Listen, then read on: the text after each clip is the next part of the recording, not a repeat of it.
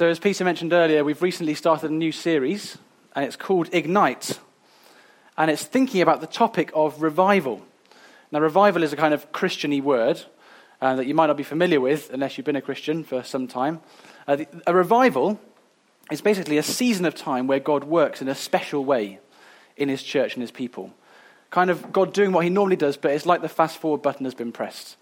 So people are especially uh, aware of their sin, especially um, wanting to turn to God, and people are coming to Jesus, and people are getting fired up. And there's a season, either in a particular church or a group of churches or a, a region, where it just seems that God is particularly at work. So, the way that we're doing this series is by thinking about revival through looking at revivals in history. Not in recent history in our culture, but in ancient history in the nation of Israel through the book of 2 Chronicles. Uh, you might say, well, why do a series about revival? What's the point? Why should we even look at this topic? Um, the reality is that what the world needs most is a church on fire.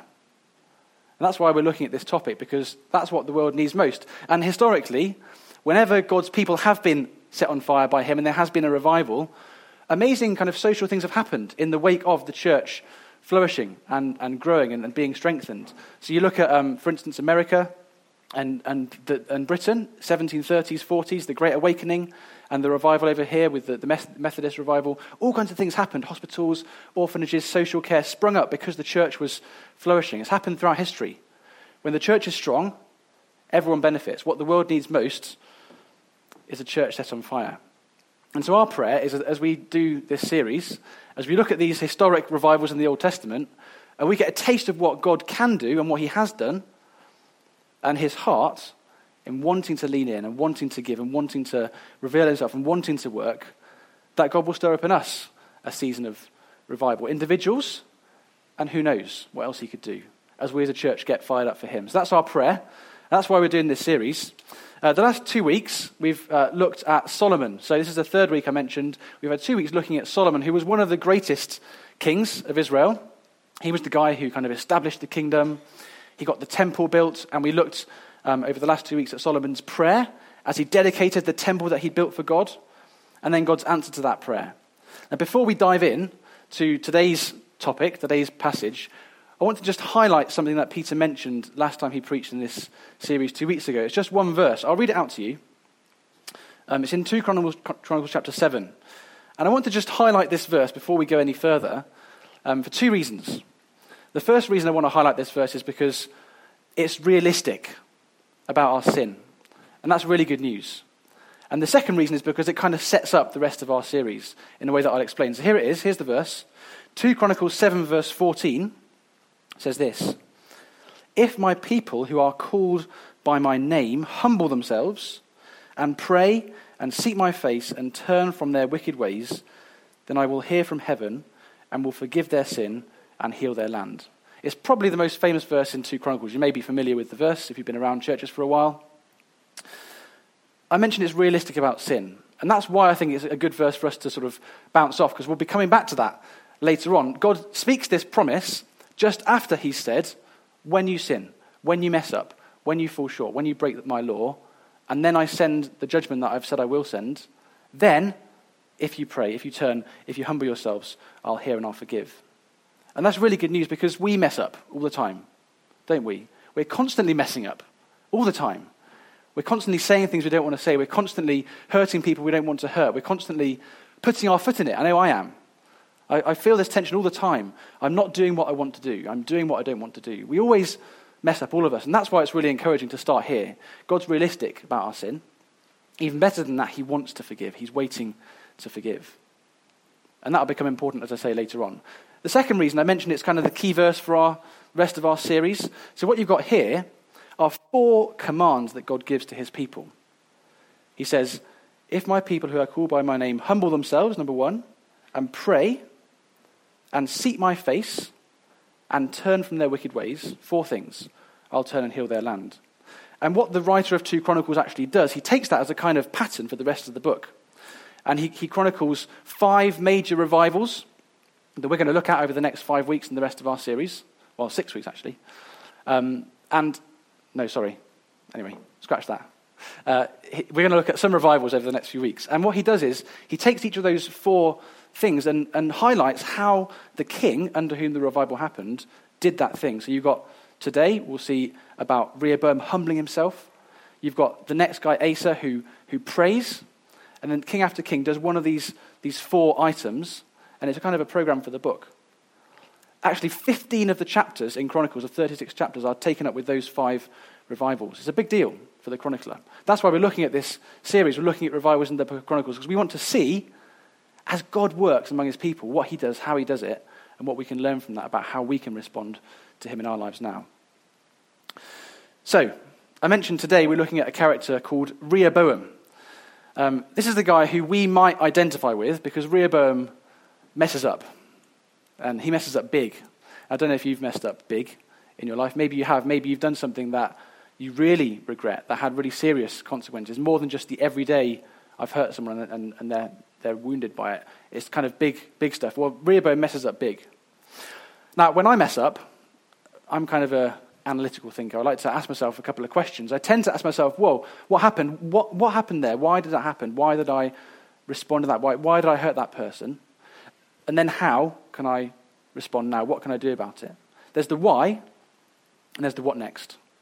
And what we're going to see in this passage as we look at Rehoboam's life is that we get the answers to both those questions. Okay, so as Rehoboam messes up in a big way, we're going to see under the bonnet why he messes up. That's really important. That's, we're going to learn about why we mess up. And then we're going to see how to respond when we do mess up. We're going to learn from Rehoboam's response. Okay?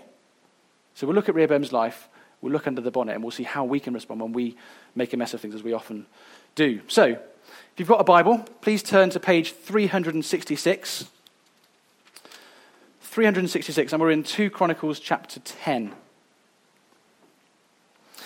Just before we dive into 2 Chronicles 10, um, a reminder of the context where we've come from. If you have a look at, at verse 31, the last verse of the previous chapter, um, we read that Solomon slept with his fathers and was buried in the city of David his father, and Rehoboam his son reigned in his place. That's where we're jumping into this story. Now, when you read the names David and Solomon, that should get us excited as readers of the Old Testament because David and Solomon were people that God gave his promises to. They were the people that, under whom it seemed the kingdom was getting established and God was starting to fulfill his promises to Israel.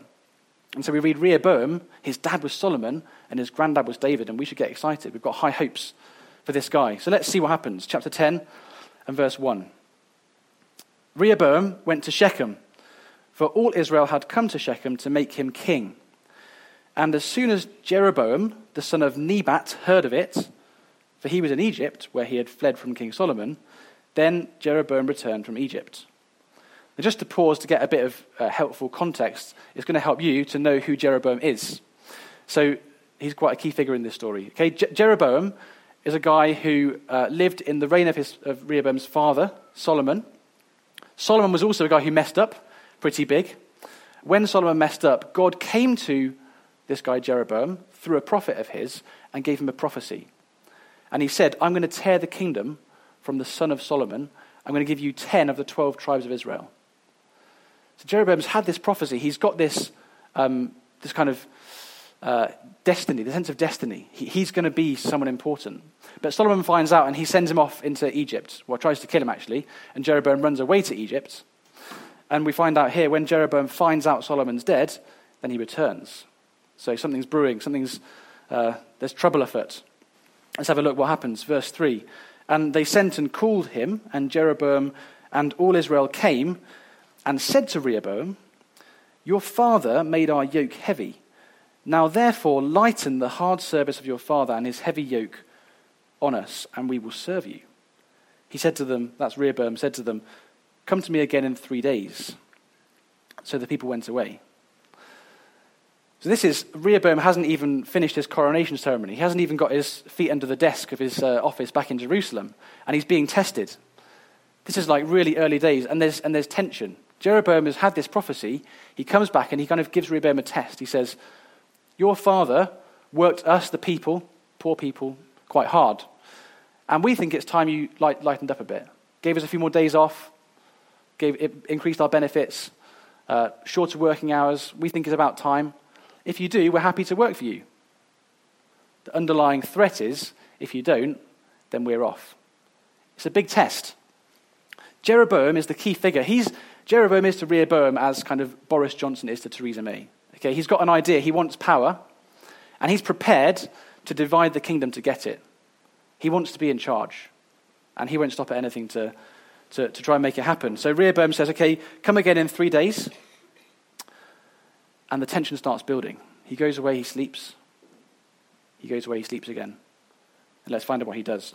Verse 6 Then King Rehoboam took counsel with the old men who had stood before Solomon his father while he was yet alive, saying, How do you advise me to answer this people? And they said to him, If you will be good to this people and please them and speak good words to them, then they will be your servants forever. But he abandoned the counsel that the old men gave him and took counsel with the young men who had grown up with him and stood before him. And he said to them, What do you advise that we answer this people who have said to me, Lighten the yoke that your father put on us? And the young men who had grown up with him said to him, Thus shall you speak to the people who said to you, Your father made our yoke heavy, but you, light, but you lighten it for us. Thus, you, thus shall you say to them, My little finger is thicker than my father's thighs. And now, whereas my father laid on you a heavy yoke, I will add to your yoke. My father disciplined you with whips, but I will discipline you with scorpions. So Rehoboam goes to the old guys first, where there's age and where there's wisdom, the guys who have been around the block and they've seen it all before. And these guys are looking on at the situation, they know what's happening. They were there when Jeroboam had that prophecy and Solomon tried to kill him. They know what Jeroboam's trying to do. They advise him wisely. They say, Give them what they want. You need this guy on side. But Rehoboam doesn't like it. He's seeing this as a threat to his authority. He's just become king, and he doesn't want to let them boss him around at the start. So he goes to the young guys, the people who are saying what he wants to hear, and they say to him, Put your foot down. Stamp your authority. You can't let them tell you what to do at this stage. You're, you're a new king. T- show them who's boss. And you can feel the tension building, can't you? Three days later, what's going to happen? Which way is he going to go? Let's pick it up at verse, verse 12. So Jeroboam and all the people came to Rehoboam on the third day, as the king said, Come to me again on the third day. And the king answered them harshly. And forsaking the counsel of the old men, King Rehoboam spoke to them according to the counsel of the young men, saying, My father made your yoke heavy, but I will add to it. My father disciplined you with whips, but I will discipline you with scorpions. So the king did not listen to the people, for it was a turn of affairs brought about by God, that the Lord might fulfill his word. So Rehoboam goes with the, the advice of his peers. He goes with the, the advice saying, put your foot down. He, he abandons the wisdom of the old men. He thinks he knows best. He thinks, I don't need to hear advice from old guys. I know how to run this kingdom. And it's a bit like anyone ever seen a, a, a video of a demolition of a big tall building? The, the, the demolition goes, the, the, um, the, the explosives detonate, and it's almost like it happens in slow motion. The building kind of just crumbles bit by bit. That's kind of what we see in the rest of the passage. It's a bit like we're watching in slow motion the kingdom just crumbling. Verse 16 And when all Israel saw that the king did not listen to them, the people answered the king, What portion have we in David? We have no inheritance in the son of Jesse. Each of you to your tents, O Israel. Look now to your own house, David. So all Israel went to their tents. It's kind of inevitable, isn't it? It's what Jeroboam wanted, it's what he was pushing for. Rehoboam falls for the trap, and it all happens. So Rehoboam reigned over the people of Israel who lived in the cities of Judah. The kingdom is divided. And verse 19 Israel has been in rebellion against the house of David to this day. It's a huge, huge moment in the history of the nation of Israel. So we're fairly early in the story of this, this nation. It's only been established as a kingdom with a king for 120 years.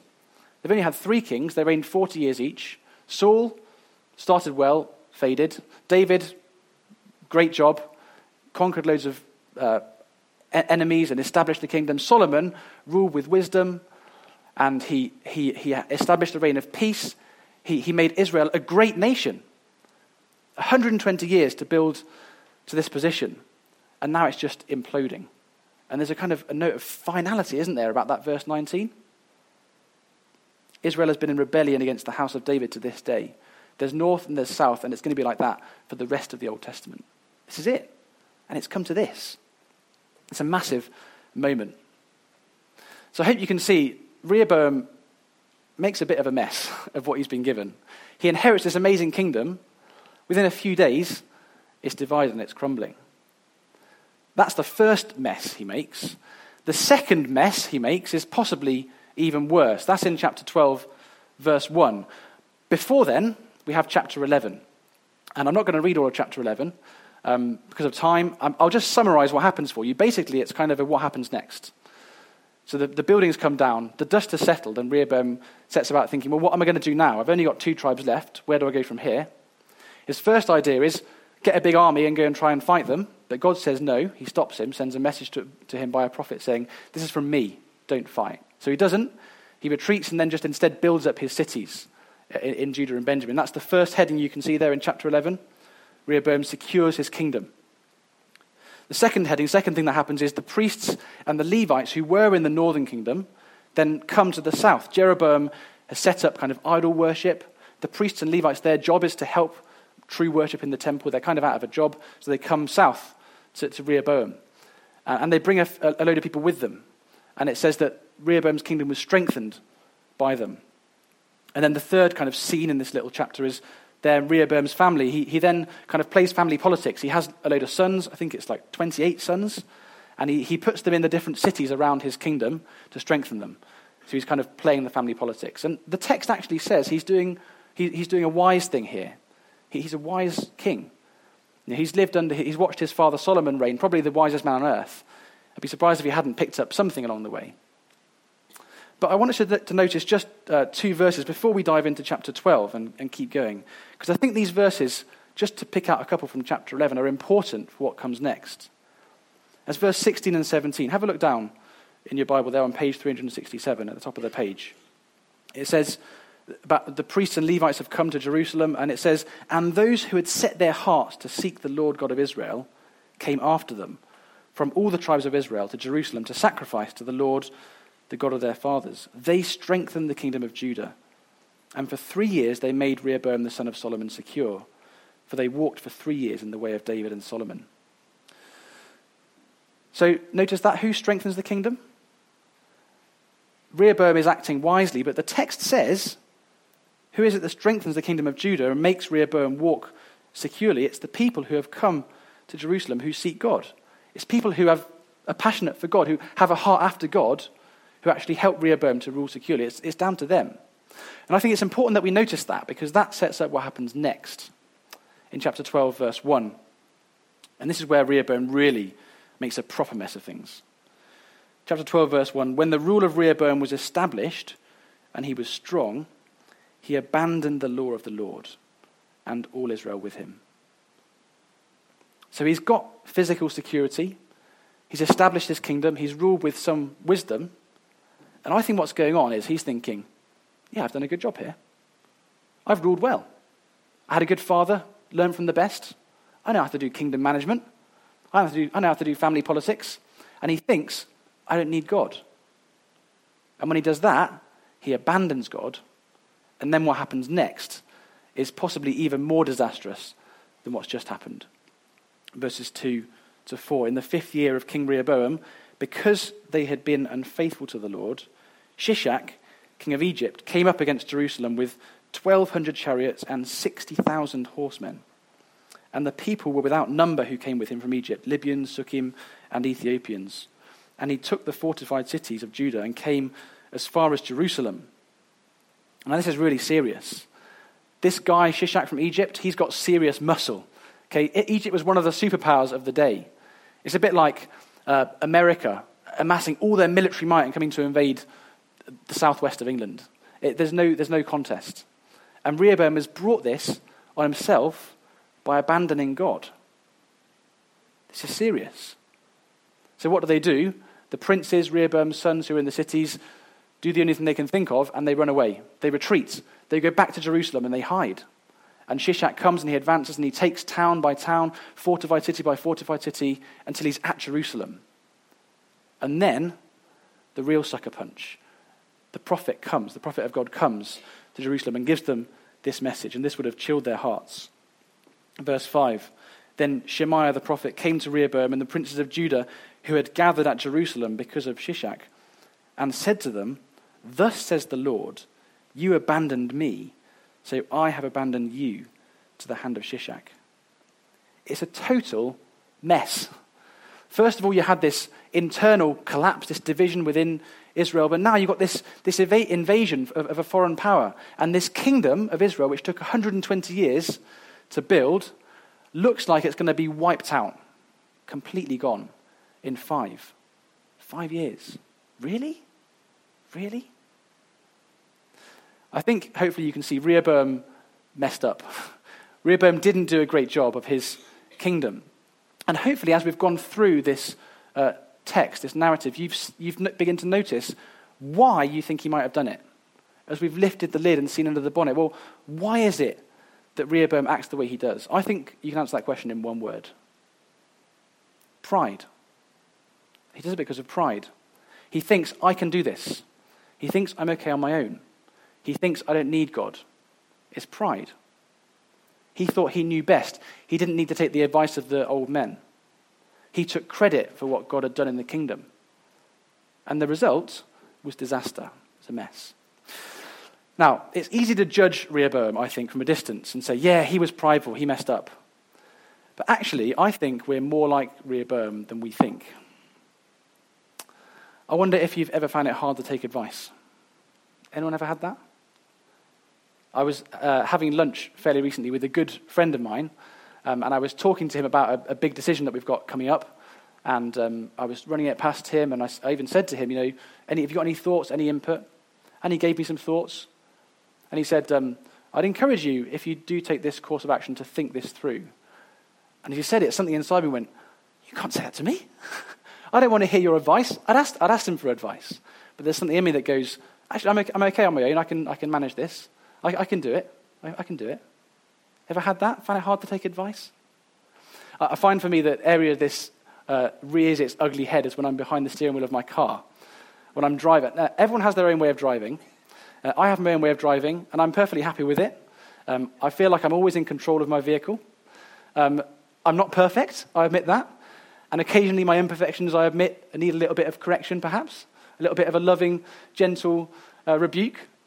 Uh, now, it's easy for me to say that standing from the front, that I'm, I'm, I'm, I'm an imperfect driver, but somehow when I'm behind the wheel of the car and I do something that needs, let's say, a little bit of a gentle correction, I don't want to hear it. I'm, I'm fine. I knew exactly what I was doing. That pedestrian that dove out of the way as I approached the crossing knew that I was about to stop. I, am in control. I, don't want to hear advice. I don't want to hear it. I, I'm okay on my own. It's that pride thing, isn't it, that rises up in us. I'm okay. I can handle it. Or may, maybe you feel the opposite to that. Maybe you're not the kind of person who is really confident in your own abilities. Maybe you're the kind of person who is actually very unconfident in your abilities. And maybe you look around rather than thinking, I'm better than others, you think, I'm worse than others. I don't fit in here. How could I ever compete? And you feel like you need help with everything.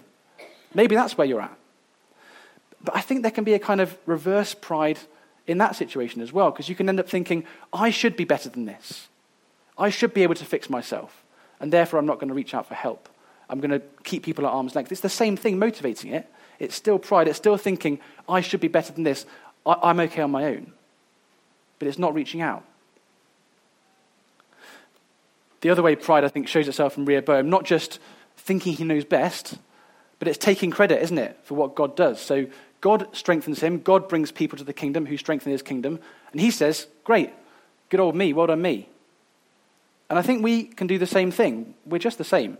God does something in our life, and we think, well done me, good job. Now, sometimes it's kind of obviously a God thing that he does, and when you take credit for it, it's pretty obvious that you shouldn't be, and you feel bad.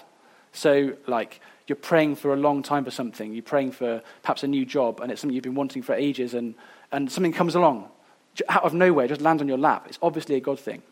Or, I don't know, your child hasn't been sleeping for weeks, and you pray, you're kind of getting to your wits' end, and you're praying, God, please, just one night of sleep, and it happens, just when you need it most. Or you're kind of, you're, let's say you're preparing a lesson for the kids' work at church, and it's Saturday evening, and you've got no ideas, and you're thinking, God, I need your help here, and you pray, and an idea just pops into your head out of nowhere.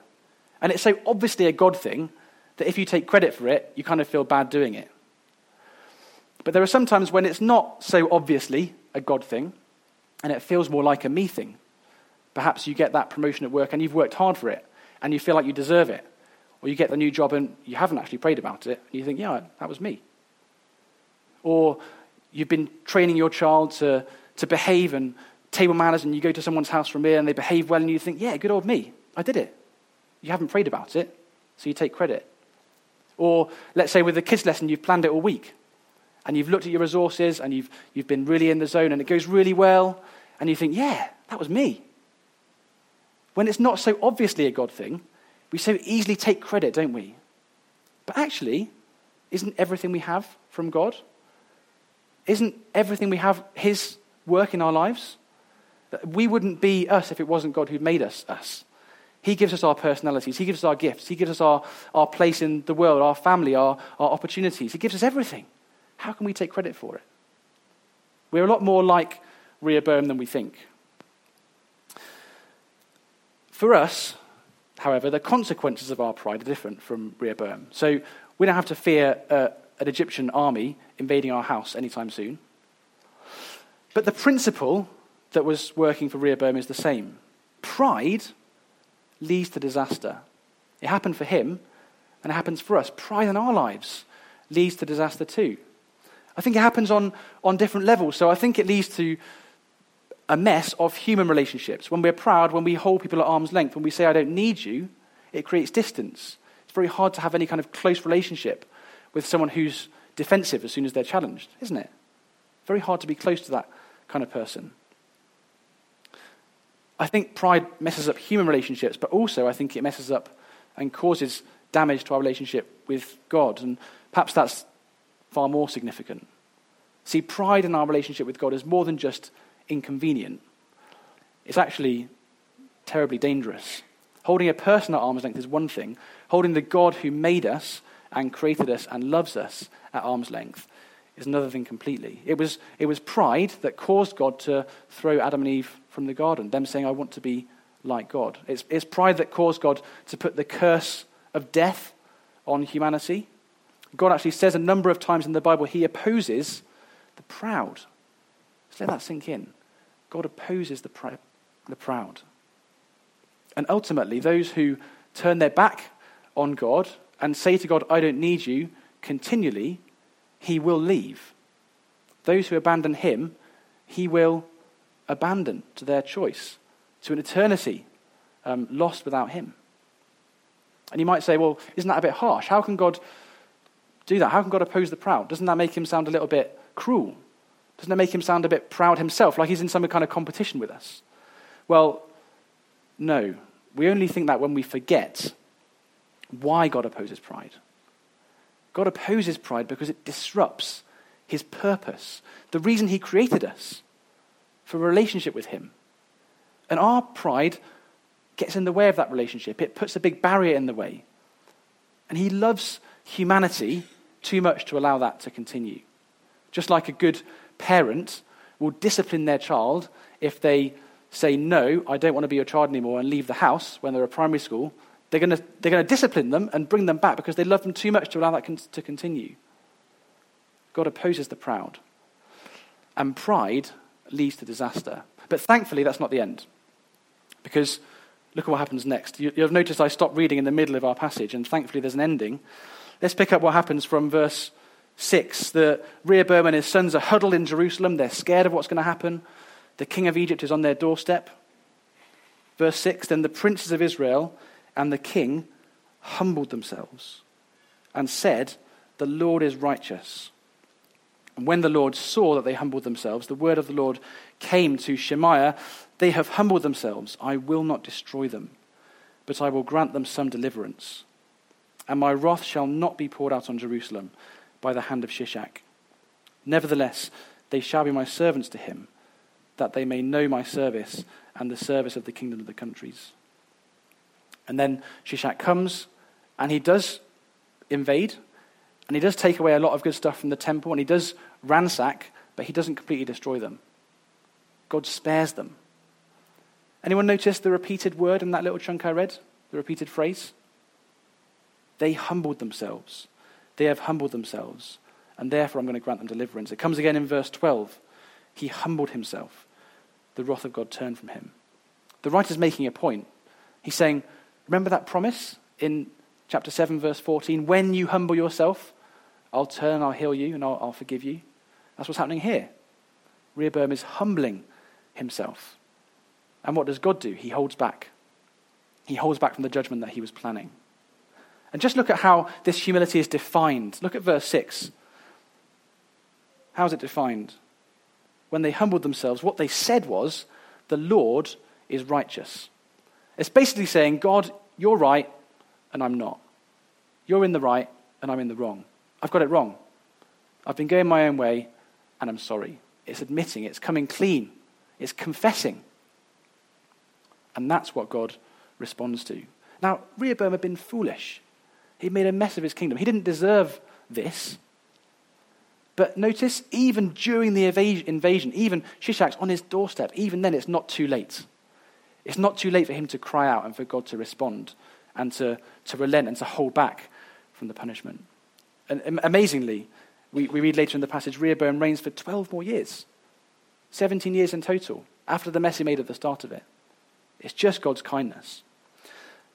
Humility makes all the difference. Pride leads to disaster, but humility makes all the difference. And that's the answer to the what now question. When you mess up, what now? And the answer is humble yourself. Again, the, the, the, situation with us in Rehoboam is different, but the principle is the same. Humility makes all the difference in our lives too. And it works on both levels in human relationships and in our relationship with God. So when we mess up, when we experience that, that, that um, situation where we're defensive and we're holding someone back and we're saying, I don't need you, when, when we see that pride in our hearts and it causes the mess, that we experience in our relationships. It makes all the difference when we come clean, when we say, I'm sorry. It changes everything. I don't know if you noticed, it's quite hard to say sorry well. Anyone notice that? It's very easy to say, I'm sorry, but. But if there's a but in the sorry, it's not a sorry. It's hard to say sorry well. We try and uh, teach our kids to say, I'm sorry, I was wrong, please forgive me. And when you say the whole thing, it suddenly makes it seem a lot more real, doesn't it? Um, it's like this in the car, right? So I, I go around a corner too quickly, I slow down a bit too, too late for the pedestrian crossing, and I say, I can say I'm sorry, and I can say it with a tone of voice which means I'm not really sorry, I still think I was right. I can even go a step further and say, I'm sorry that I didn't, uh, didn't drive perfectly. I can still be thinking, there's distance. But when I say, I'm sorry I was proud how I responded to you, oh, Wow, that changes the conversation, doesn't it? I'm sorry I was proud. Suddenly there's closeness. Suddenly there's intimacy. Suddenly there's, okay, I, I want to have a relationship with you again. It makes all the difference. It works horizontally, but I think the main thing here is it works vertically, vertically as well. In our relationship with God, the, the pride that we naturally put between us and God, when we humble ourselves incredibly, God says, I'll forgive you. Incredibly, God says, although I oppose the proud, I give grace to the humble. God is waiting, God is ready to forgive. Now, it's easy to say that humility makes the difference, that we should say sorry and come clean and confess. It's easy to say that stuff, but in reality, humility is scary. Humility needs a safe place. You need to know the person that you're apologizing to is trustworthy, that they can take what you're saying. How can I be sure the person will forgive me? How can I be sure God will forgive me? Well, Rehoboam had the promise of chapter 7, verse 14. Rehoboam had the promise of God saying, If you turn, if you humble yourself, then I'll forgive. And that was enough for Rehoboam. But for us, how much more do we have? How much more do we have this side of the cross? This side of Jesus coming to take the pride, the punishment for the pride that we deserve. This side of the cross, the clearest expression of God's commitment to forgive, God's commitment to draw near, God's commitment to get out of the way anything that is in the way between us and a close relationship with Him. God's commitment to, to deal with the distance that our pride causes. He's dealt with it. The curse that he placed over our pride, the curse of death, he took the curse on himself at the cross. We see the clearest uh, uh, vision there of God's, God's commitment to, to win us back, to win our hearts back. And that's why we can humble ourselves. It's the ultimate safe place, isn't it? At the cross, our sin is already dealt with. And he welcomes us with open arms. So I think, I think looking at Rehoboam's life, there's a warning for us here, and we need to be careful with that. And there's also an encouragement. I think there's a warning that pride does lead to disaster. It does lead to a mess. It does lead to damage, not only in our relationships with each other, but our relationship with God. And there's certainly a warning if, if you're not a Christian and you haven't, you're not trusting in the cross, you're not trusting in God's way of dealing with your pride, then God ultimately will give you what you're asking for. He will give you eternal distance from Him. And that is a terrible, terrible thing. So there's a warning here. But there's also an encouragement that the death of Jesus is for you. And when you humble yourself before Him, He will forgive you, He will lift you up. But I think the warning is not just for those who aren't Christians, it's for those who are Christians too. That we're not immune. We're not immune from slipping back into pride. We're not immune from slipping back into, I can handle this. I'm responsible for my life. I don't need you. And I think that the, the challenge for us is when we see that in our lives, let's, let's run to the cross. Let's just confess as soon as possible. Let's believe the truth that there is, there is blessedness, there is joy in, in confession when God forgives our sins. Let's run back to the cross and find joy there as we see God forgiving our pride, as we see God forgiving our sins, as we see God's commitment to draw near to us. If we want to be ignited as a church, if we want to be set on fire, then this kind of humility, this kind of, it's about God, it's not me, it has to mark us. That, that moment where we say, God, you're right, and I'm not. So let's, let's, let's discern pride in ourselves. Let's discern it. And when we do, let's confess it. Let's go to the cross and let's find the joy and freedom that comes from knowing that we're forgiven.